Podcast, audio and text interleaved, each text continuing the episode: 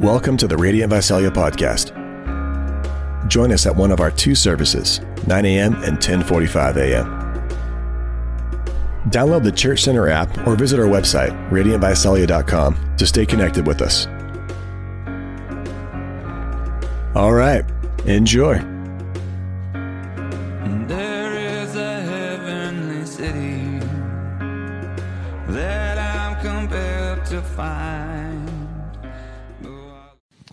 Got a Bible, would you open up to Ephesians chapter 5? We've spent the month of January talking about authority and submission. Um,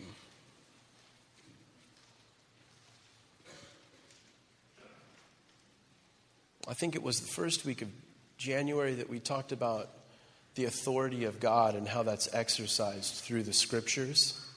Is that correct? Then we talked about submission and how Jesus is our model uh, for a submitted life. We've talked about submission one to another. We've talked about submission to church leaders. And, uh, and this morning we're going to talk about submission in the home. We're going to talk about authority and submission in the home.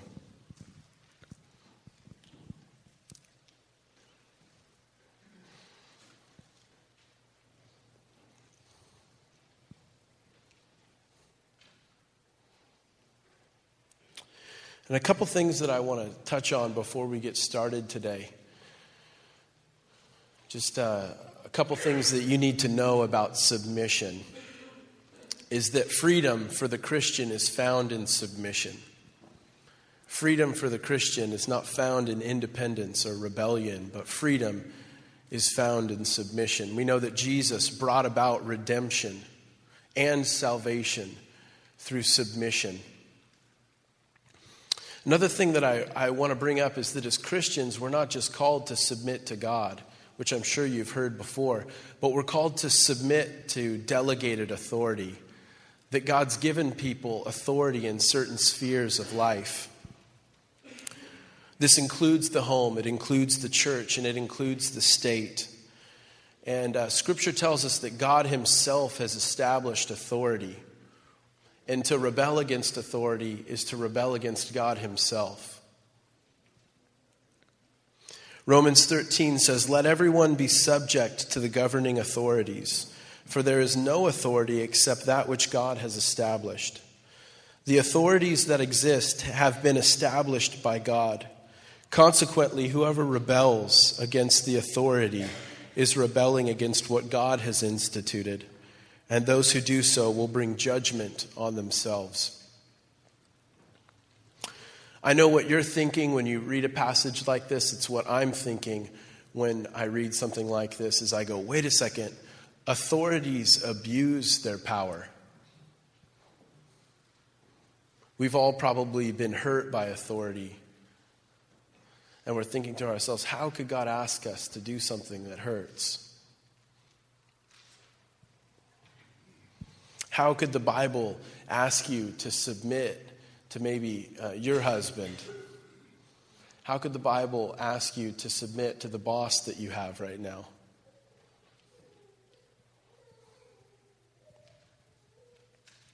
The answer to abusive authority is not to chuck it altogether.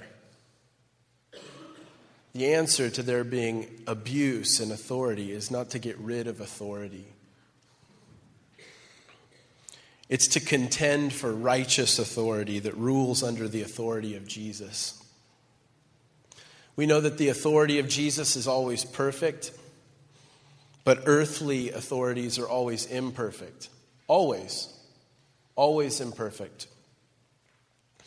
And if an authority is acting sinfully and breaking the laws of a higher power, rather than abandoning authority systems altogether, we should appeal to a higher authority for help. This is the way this looks in a church. Um, a husband here at Radiant Church is submitted to God, and he's also submitted to the church leaders here. And if, he, if he's speaking to you harshly and speaking to your kids harshly, You don't abandon authority, you appeal to a higher authority, and you come to the church leaders. And you say, My husband is speaking harshly with me. I've come to him, I've talked to him. He's dealing really harshly with our kids. And we'll, we'll be really excited to knock on his door, ask him what's going on, um, and, and bring correction. So the answer is not, again, just because something's been abused, it doesn't mean we get rid of it. The answer uh, for abuse and authority is to appeal to a higher authority. Jesus is our example of how to act when we're in authority, and he is our example of how to react when we're under authority.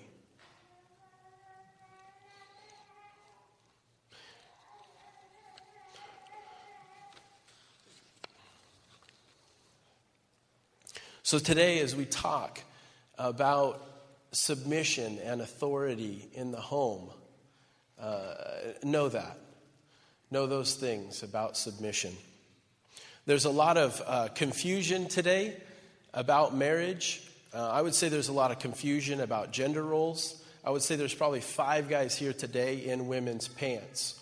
There's a lot of confusion about gender roles. Who has women's pants on? Just own it. Anyone? I feel like I've been talking to more and more guys who are like, yeah, I actually got these at the girls section. There's a lot of confusion. And, and, and even to suggest that there are gender roles, even, even to imply or suggest that there are gender roles, that's seen as narrow minded, regressive, archaic, traditional. This isn't, um, you know, this isn't a very uh, popular topic, the one we're going to talk about today.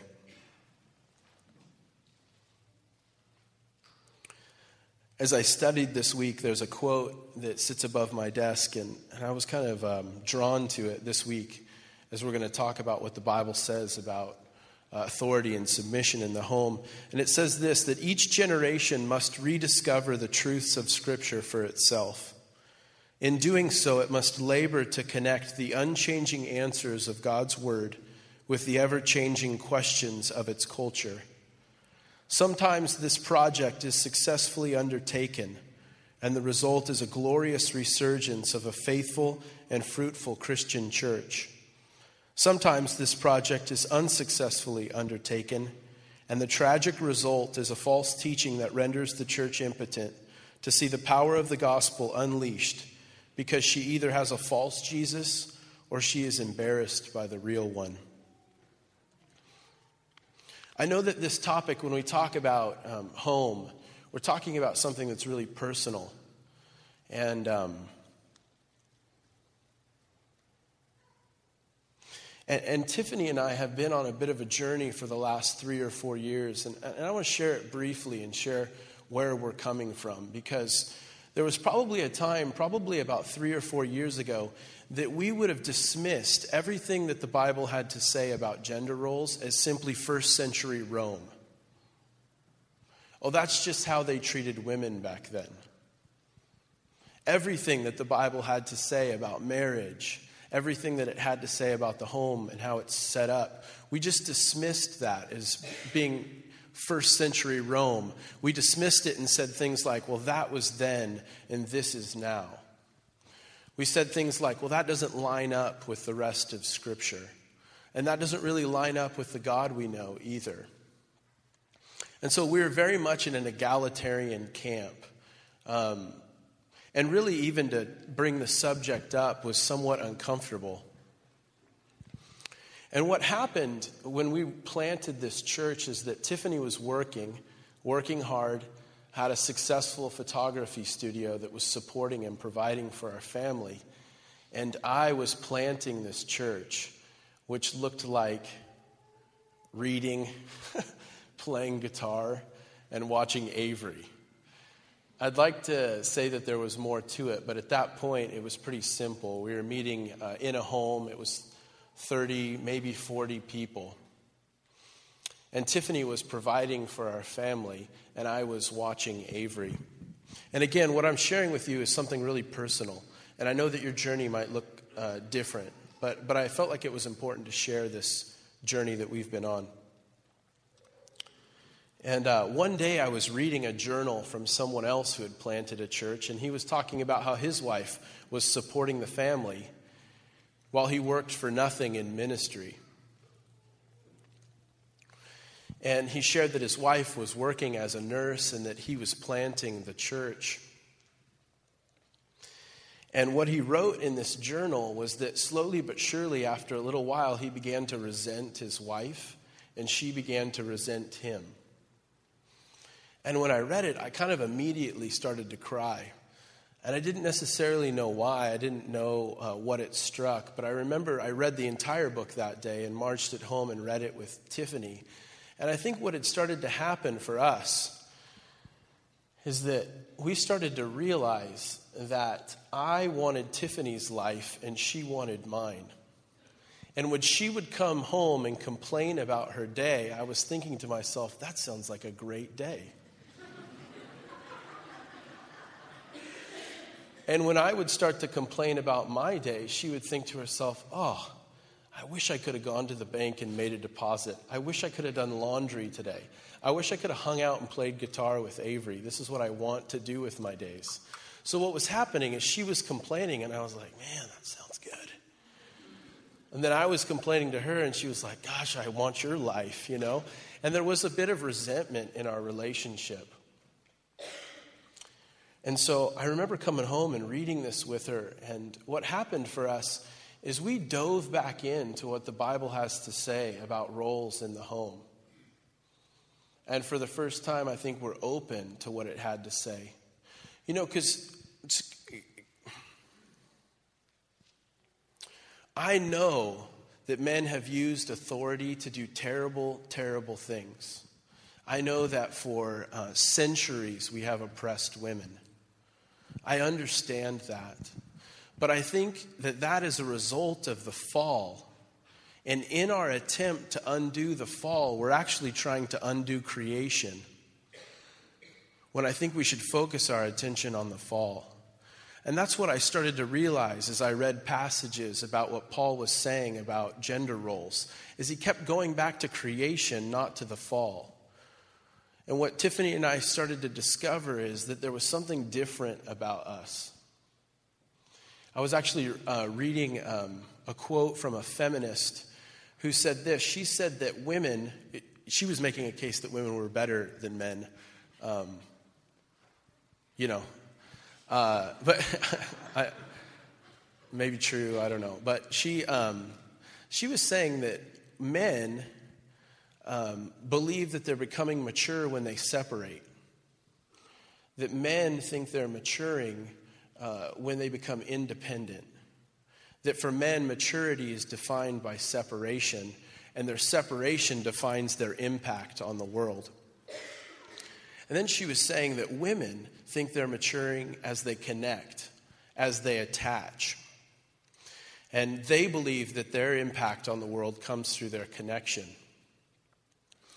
And as I and so she was making a case that women work better as like CEOs and on teams and um, as I read that, I thought, wow, that's so interesting. And I don't necessarily think that one's better than the other, but I, I want to say that the Bible teaches that there are gender roles. The Bible um, teaches that there are roles. And even in this chapter that we'll read in Ephesians 5, different things are assigned to the woman than are assigned to the men.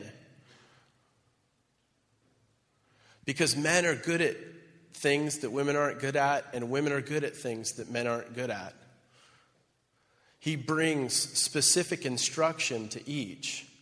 Because how many of you know that if someone has a gift, if women are gifted relationally,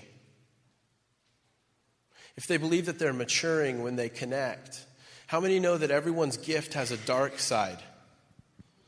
Everyone's gift has a dark side. If you're a strong leader here today, your gift has a dark side. If you're a people person here today, your gift has a dark side. Every gift that God gives also has a dark side. And for the man, there's a dark side to the gift that God's given him. And it always plays out in tyranny.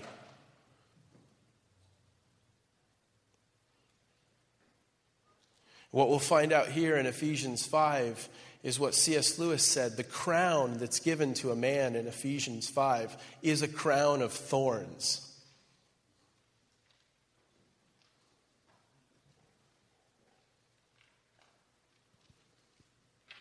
And so, for women who've been gifted in certain ways, there's a dark side to their gift as well.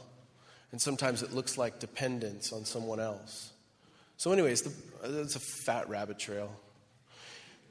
There are gender roles, and the, the Bible teaches that there are clear gender roles. It doesn't get as specific as traditionalists like to think it does. It doesn't say women stay home. It doesn't say women shouldn't work. It doesn't say those things. It doesn't get as specific, but it does teach that there are difference in roles inside the home. Let's read this together.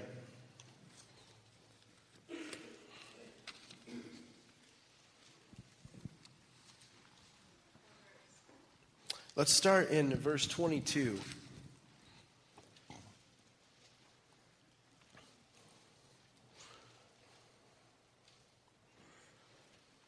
Wives, submit to your own husbands as to the Lord. For the husband is the head of the wife, even as Christ is the head of the church, his body, and is himself its Savior.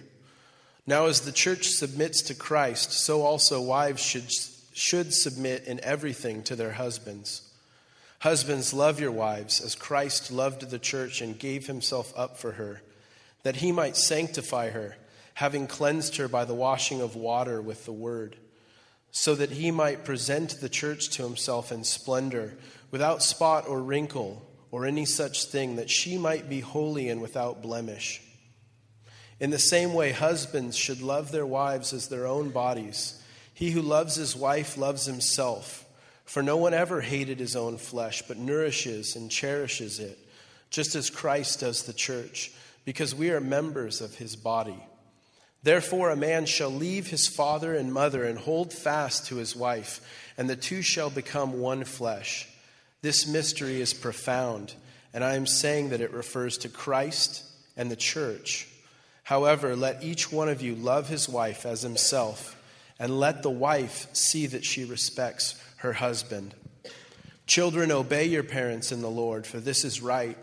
Honor your father and mother.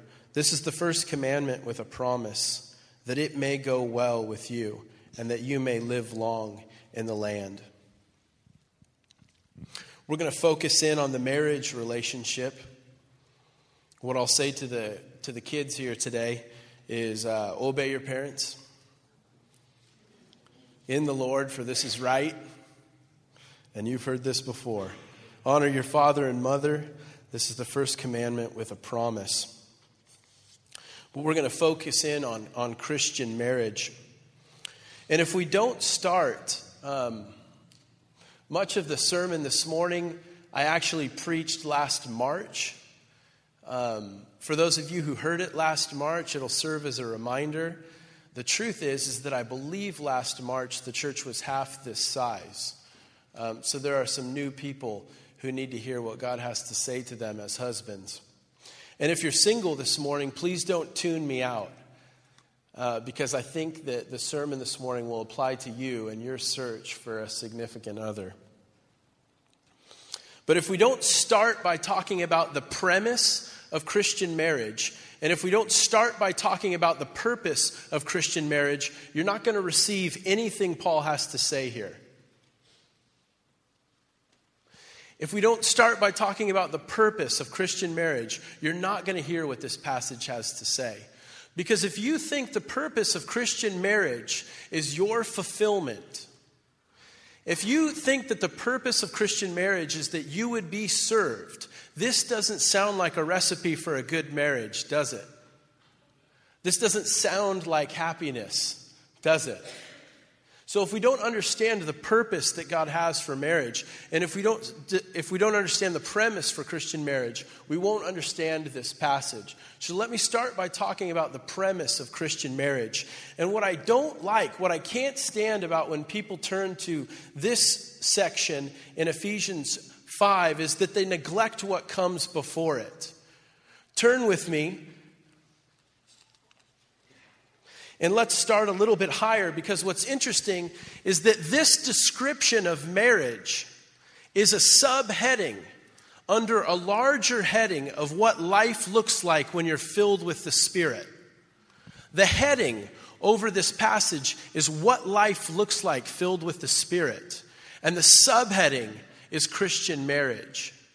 And so I want to talk about the premise, the heading that comes above this. Start in verse 15. Look carefully then how you walk, not as unwise, but as wise, making the best use of the time, because the days are evil. Therefore, don't be foolish, but understand what the will of the Lord is. And do not get drunk with wine, for that is debauchery, but be filled with the Spirit.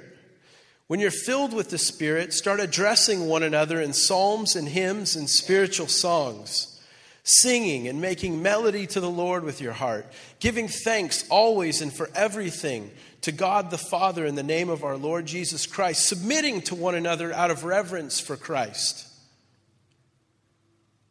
Wives, submit to your husbands.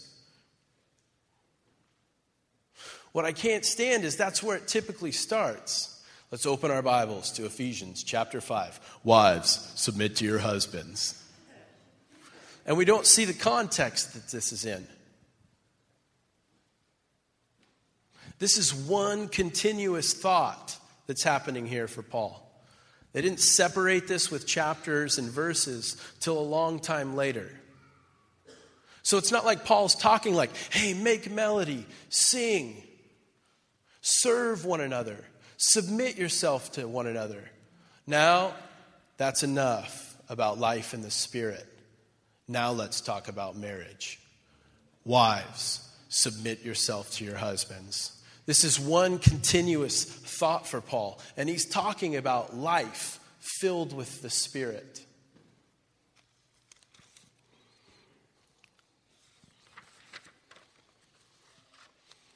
Paul's saying here in Ephesians chapter 5 that when someone is filled with the Spirit, Their self centeredness is eroded. When someone's filled with the Spirit, their self centeredness is eroded. When someone receives the truth of the gospel, their self centered nature is chipped away at. And he says that people that are filled with the Spirit, they actually start to submit themselves. People that are filled with the Spirit and walk with the Spirit start to submit themselves.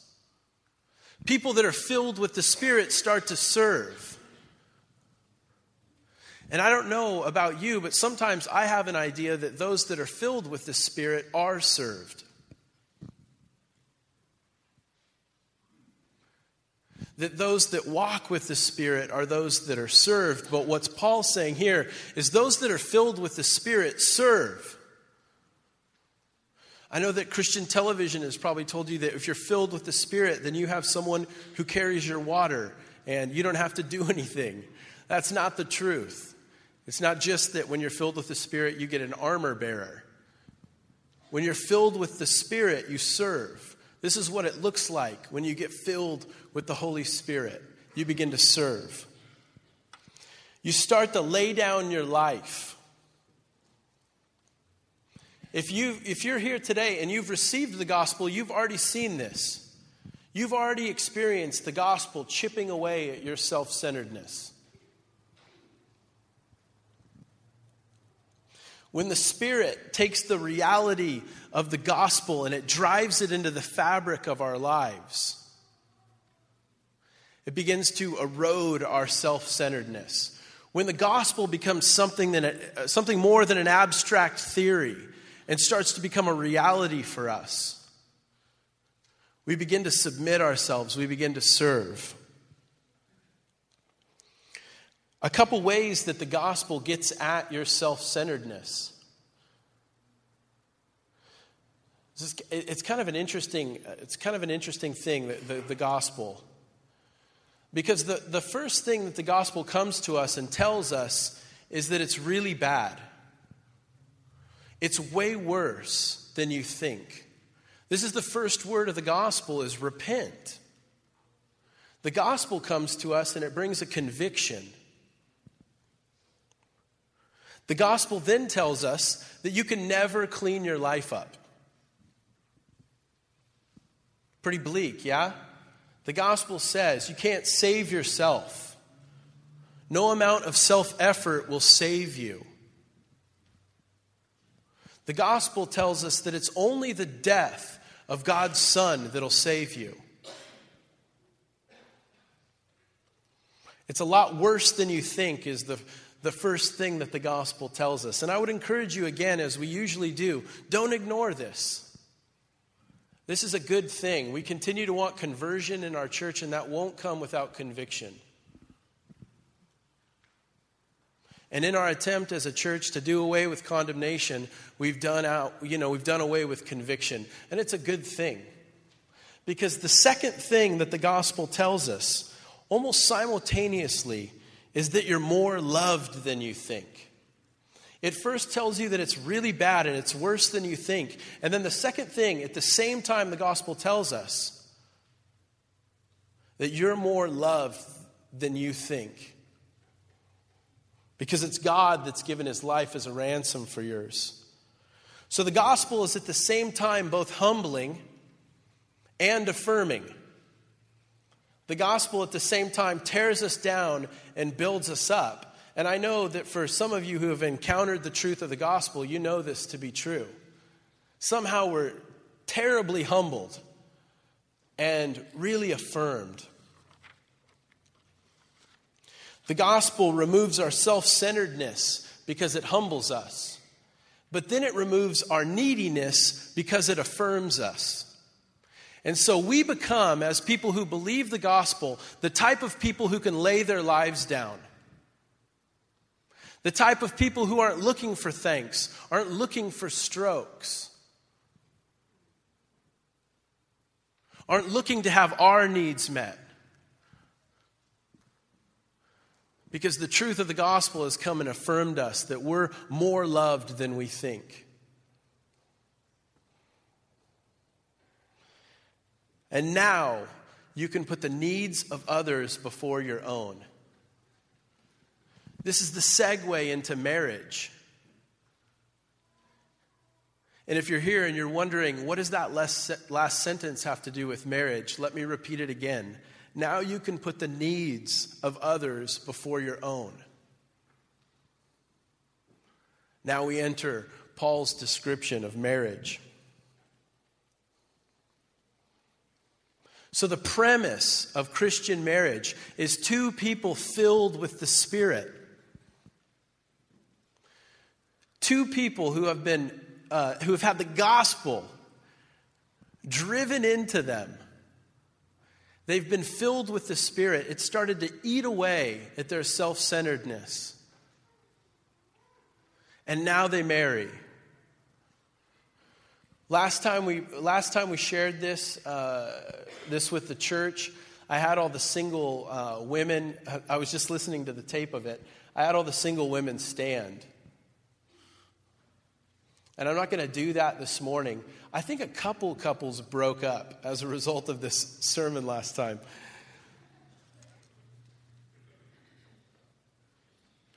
But what I want to say uh, to you, young women, is don't you dare give a man this type of leadership in your life unless his ego has been seriously reshaped by the gospel of the cross and he's been filled with the Spirit of God. Don't do it.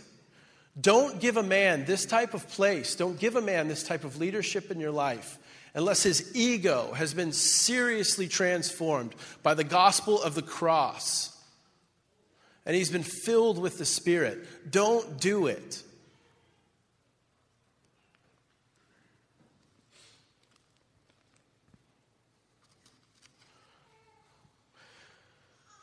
So, the premise of Christian marriage is that when two people have been filled with the Spirit of God and they get married, what Paul is saying is that the woman should grant the husband leadership,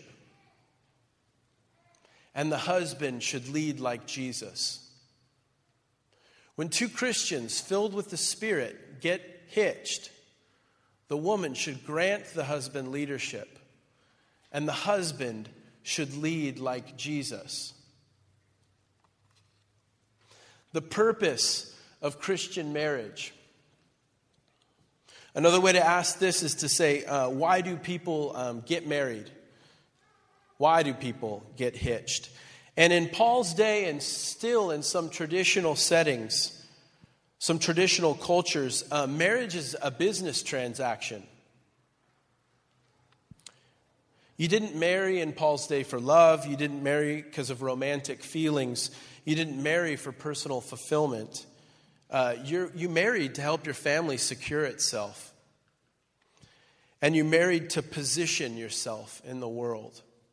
And so marriage was about position and about security. And I think in some ways that's still true for us as well. But in our day, in a Western culture, it's a little different than this. We marry for love and we marry for individual fulfillment. We marry Mr. Right. We marry uh, Mrs. Right. We marry uh, people because we love the way we feel around them. We marry people because we love the affection that we're getting from them.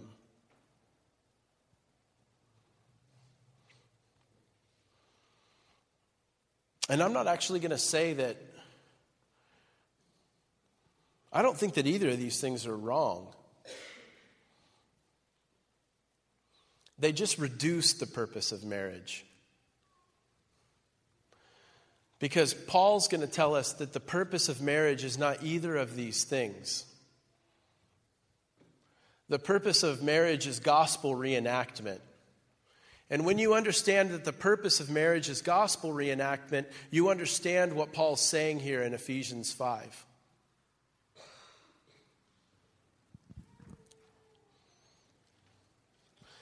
Let's read this together.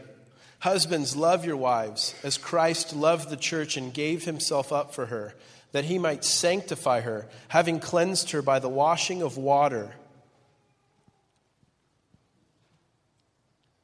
sorry, with the word, so that he might present the church to himself in splendor, without spot or wrinkle or any such thing, that she might be holy without blemish. In the same way, husbands love their should love their wives as their own bodies. Even, uh, sorry, he who loves his wife loves himself. For no one ever uh, hated his own flesh, but nourishes and cherishes it, just as Christ does the church because we are members of his body. Therefore, a man shall leave his father and mother and hold fast to his wife, and the two shall become one flesh. This mystery is profound, and what I am saying right here refers to Christ and the church. The purpose of a Christian marriage is to reenact the truth of the gospel. The purpose of Christian marriage is that you would be like those actors on Unsolved Mysteries, those two actors that, that are um, reliving the crime scene, making a few bucks. No one was there, but there's a reenactment of the crime going on. Your marriage is gospel reenactment. And what do we know about the gospel? We know that Jesus Christ loved us when we weren't lovely. And so when the scriptures tell us, husbands, love your wives, and you want to raise your hand and say, My wife is not lovely, she's not. I would say to you, perfect. Let's reenact the gospel because Jesus loved us when we weren't lovely, and He kept loving us, and He kept loving us until we become lovely. That's what Ephesians 5 tells us is the gospel. He loves us, loves us, loves us when we're not lovely, and He loves us, loves us, loves us, loves us until we become lovely. While we were still sinners, Christ died for us. And so if you, you uh, wives are like, respect my husband? He plays Halo more than he plays with our kids. He's 35, he plays video games all day. Respect my husband? Again, if the purpose of marriage is your personal fulfillment, this sounds like a death sentence. But if you know that the purpose of Christian marriage is to reenact the gospel, then I want to say to you this wives, respect your husbands until he becomes respectable. Respect him, respect him, respect him until he becomes respectable, because we're reenacting the gospel here.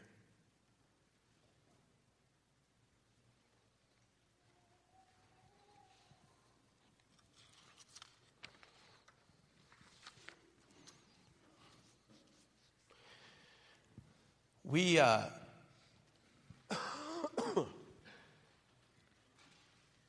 there's uh, something going on in our day and age that sociologists are calling commodification. And essentially, commodification is this that we've become such good consumers that we are now consumers in our relationships.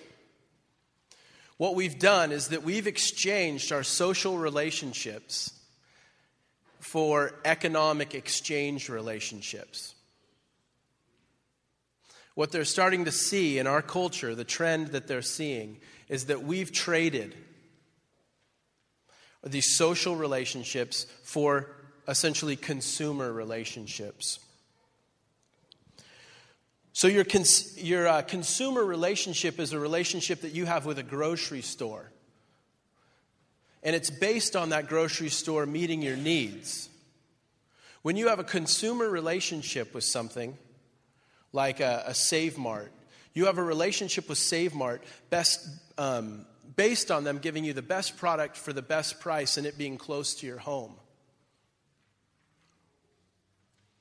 And in consumer relationships, when a Winco opens up and it has cheaper prices and it's closer to your house and you feel like you're getting better service, your needs are being better met, you say bye bye to Save Mart and you start shopping at Winco. This is a consumer exchange relationship. And the, what sociologists are telling us is that we're treating our social relationships with one another like we treat economic exchange relationships.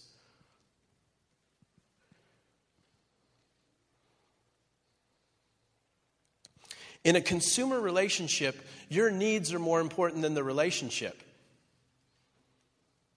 In a consumer relationship, your needs are more important than the relationship. So when the relationship isn't meeting your, na- your needs, you're done with it. Because the personal needs that you have are way more important than your relationship with some checker at Save Mart.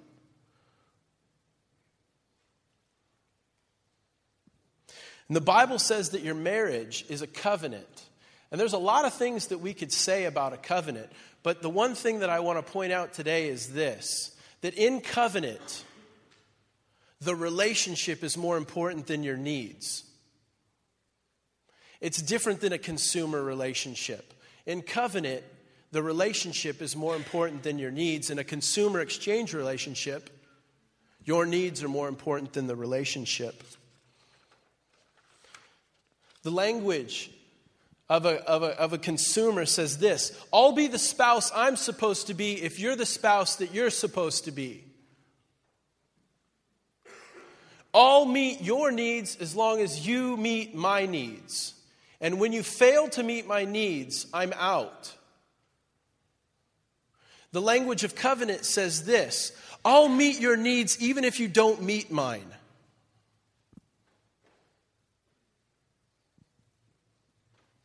I'll be the spouse I'm supposed to be, even if you're not. I know that this doesn't sound very romantic to you, but I assure you that there's nothing more fulfilling than two people putting the other's needs in front of their own. This is the purpose of Christian marriage is to reenact the gospel. It's supposed to be a reflection to the world around us of the relationship that Jesus Christ has with the church. People are supposed to see his glory in your relationship with your husband or your wife. People are supposed to recognize his authority by looking at your relationship. So, the premise of Christian marriage is two people filled with the Holy Ghost getting together. The woman grants the husband leadership, and the husband leads like Jesus. The purpose for Christian marriage is a gospel reenactment. It's not an end, it's a means to an end. I love at the end of this passage where Paul says essentially, even a good marriage points beyond itself. Even a good marriage is not ultimate. Even a good marriage is not an end in itself, it's a means to an end. It points to something bigger. It points to the spousal love of Jesus Christ that can meet your needs. So now, understanding the premise of Christian marriage and understanding the purpose of Christian marriage, we can jump back into this passage and it starts to make a little bit more sense. Because it doesn't necessarily read for most of us like a good marriage. Let's read it. Wives, submit to your own husbands as to the Lord. What this means in Greek is wives, submit to your husbands as to the Lord. And, and again, I know what you're thinking is like, Paul, you never met my husband. You don't know this guy.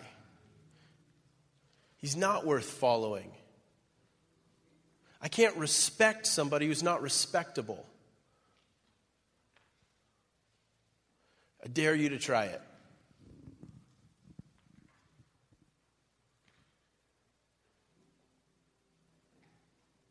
Pretend that Paul was talking about your husband. I know he wasn't. He couldn't be. He's disgusting. Pretend, just for a week, that he was. Maybe it'll work. I don't know.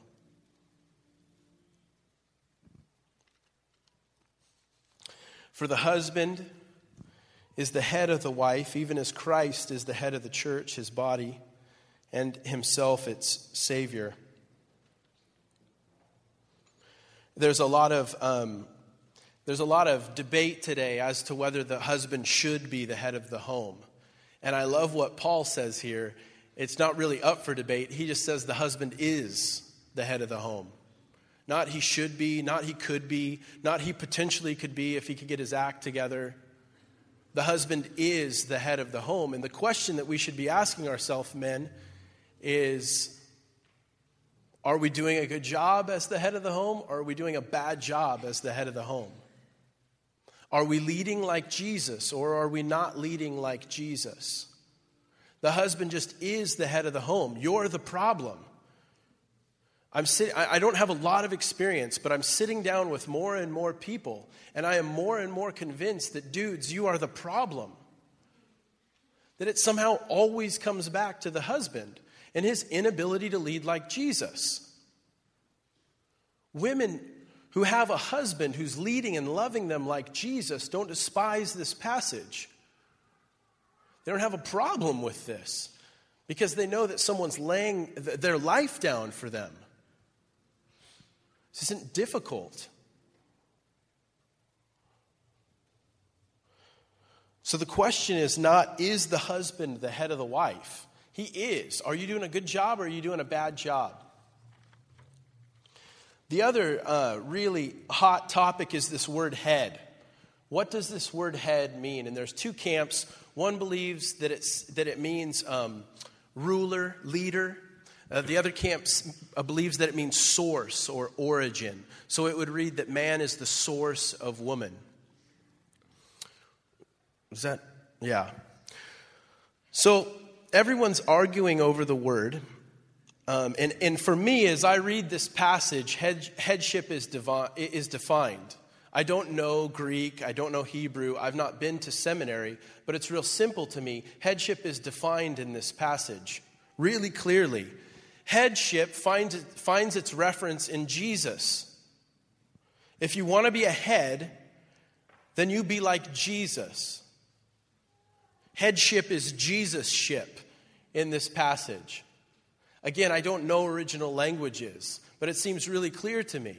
Hey, you be the head of your family like Jesus is the head of the church. Let me, let me say quickly what this passage isn't saying that men are the head of women in general. It's not what is being said here. It's talking about the relationship in, with husbands and wives.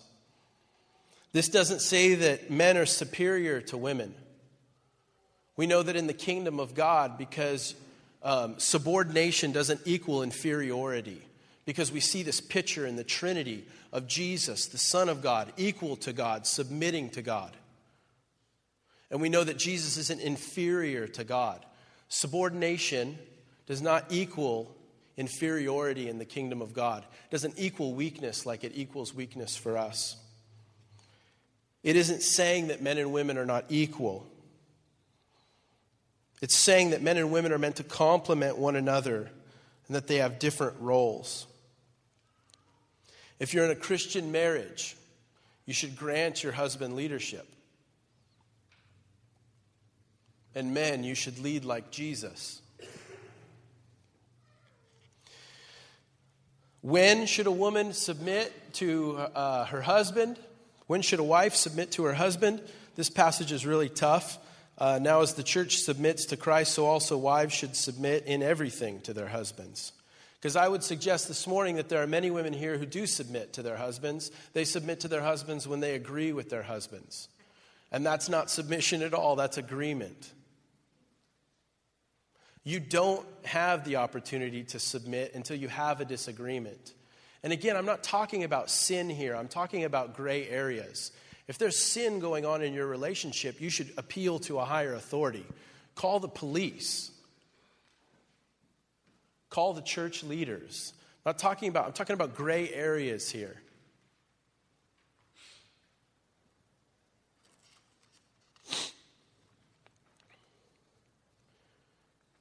This idea of headship means that you have a bride men, and, and, and, your, and uh, Jesus has a bride as well. And you treat your, your bride the way that Jesus treats his bride. What does this mean? It means that you initiate. It means that you go first because what we know about Jesus is that he went first. He's the committed initiator of relationship. So you can't manipulate him with your religion. He's the committed initiator of relationship. He goes first.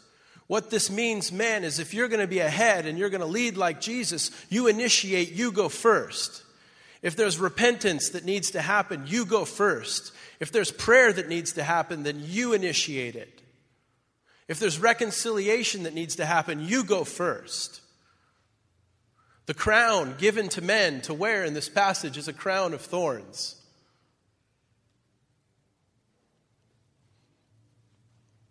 You pursue your wife. You don't sit back and wait for your orders, you initiate. Again, Jesus didn't wait for us to initiate while we were still dinner, while we were still sinners. He died for us. The other thing it means to be ahead is that you take responsibility because we know Jesus took responsibility for us. And it's hard enough to find a man that'll even uh, take responsibility for his own life, let alone take responsibility for the problems of others. And aren't we glad that Jesus took responsibility for our sin? Aren't we glad that Jesus didn't sit like most of our men sit and say, That's not my problem. Is my sin Jesus' fault? Jesus took this upon himself. He took responsibility for change. And he brought about change by sacrificing his own life. It's the privilege of a husband to represent Christ to his wife. When your wife thinks of you, she should think of Jesus. Oh, my husband pursues me. Oh, yeah, G- Jesus pursues me. My husband loves me. Jesus loves me. My husband gives himself up for me. Jesus gives himself up for me.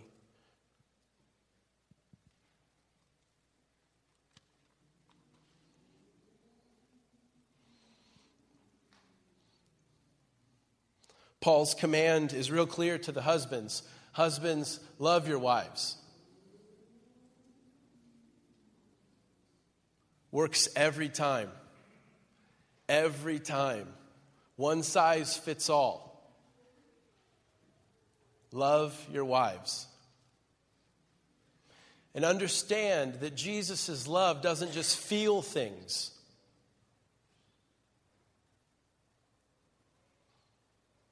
Oh man, I just love you guys down there so much. I just feel so warm towards you. No, we know that Jesus' love did things. Jesus' love does things. Jesus' love forgives. Jesus' love redeems. Jesus' love takes charge. It doesn't just feel things, Jesus' love does things.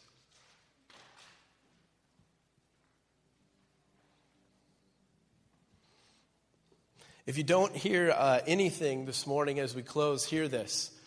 Respect your husbands until he becomes respectable. I know he's not. There are times in our house that I'm not worth respecting. Husbands, love your wives. I know she's nagging and she's wearing that pair of sweatpants. Love your wife. Respect your husbands until he becomes respectable. Love your wives until she becomes lovely. And let's reenact the gospel in our homes. Women, grant your husbands leadership. Husbands, lead like Jesus.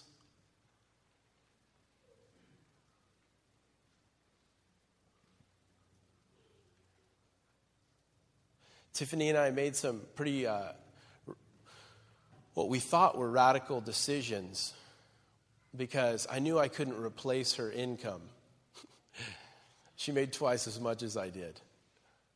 And I knew that I needed to go to the church and say to him, hey, I need to get paid a little bit more because I think I need to support my family. And we're finding ourselves gravitating towards these traditional roles that we used to mock.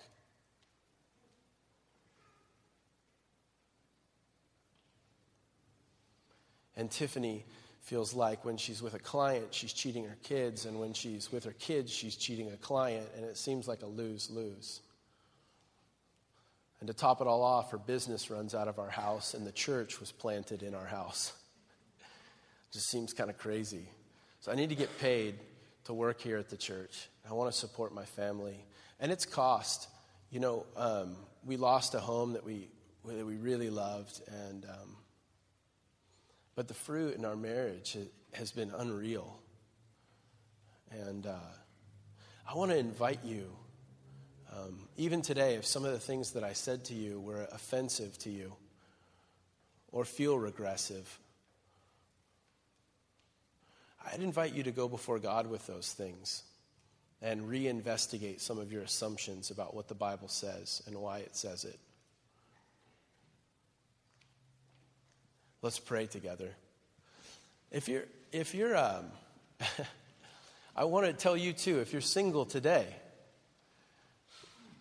you know, th- those couples that are married realize that their marriage doesn't fix everything. Those of you who are single, I'm afraid, are living under that assumption that your fulfillment is wrapped up in getting married. And um, I'd encourage you to start framing it up in this way I'm going to get married to reenact the gospel.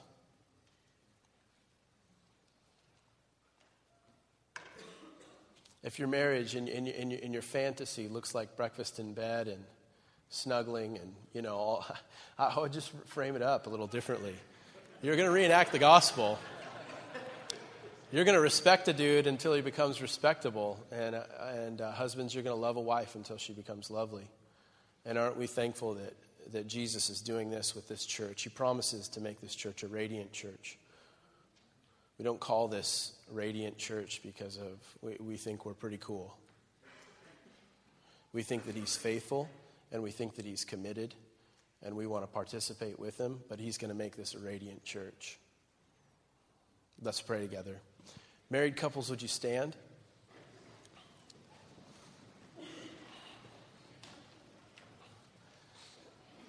And, and uh, single people around them, would you lay hands on them?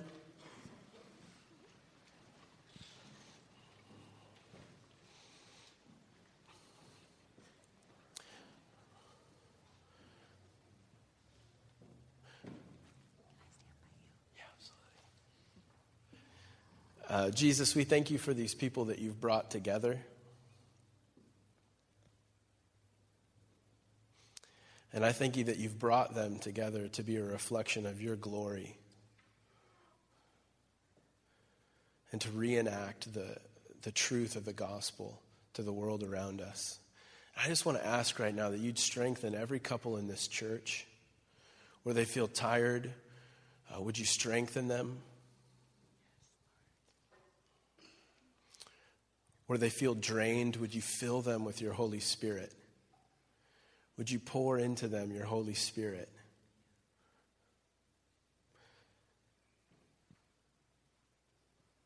And would your Spirit enable them to serve one another, to lay down their lives for one another?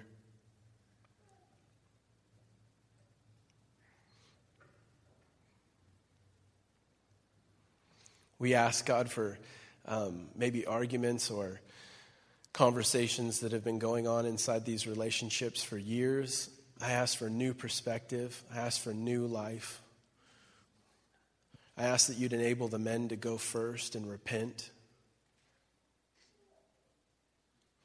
I pray that you'd empower uh, the women to, to trust and to risk and to grant leadership to men who have at times failed as leaders.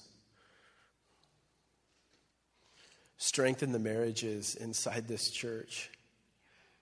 And we recognize together that this church will probably only be as strong as its marriages and as the um, and and really as the marriages of the leaders go so go uh, so goes the church. So we pray for mike and katie that you'd strengthen their marriage. We pray for eric and lori that you'd strengthen their marriage. And for tiffany and i we're not above any of this. God we need all of it we need your Holy Spirit.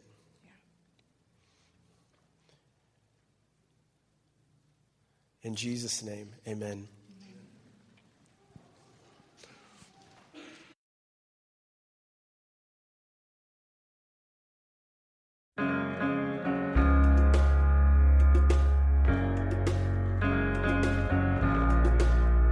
Thanks for listening.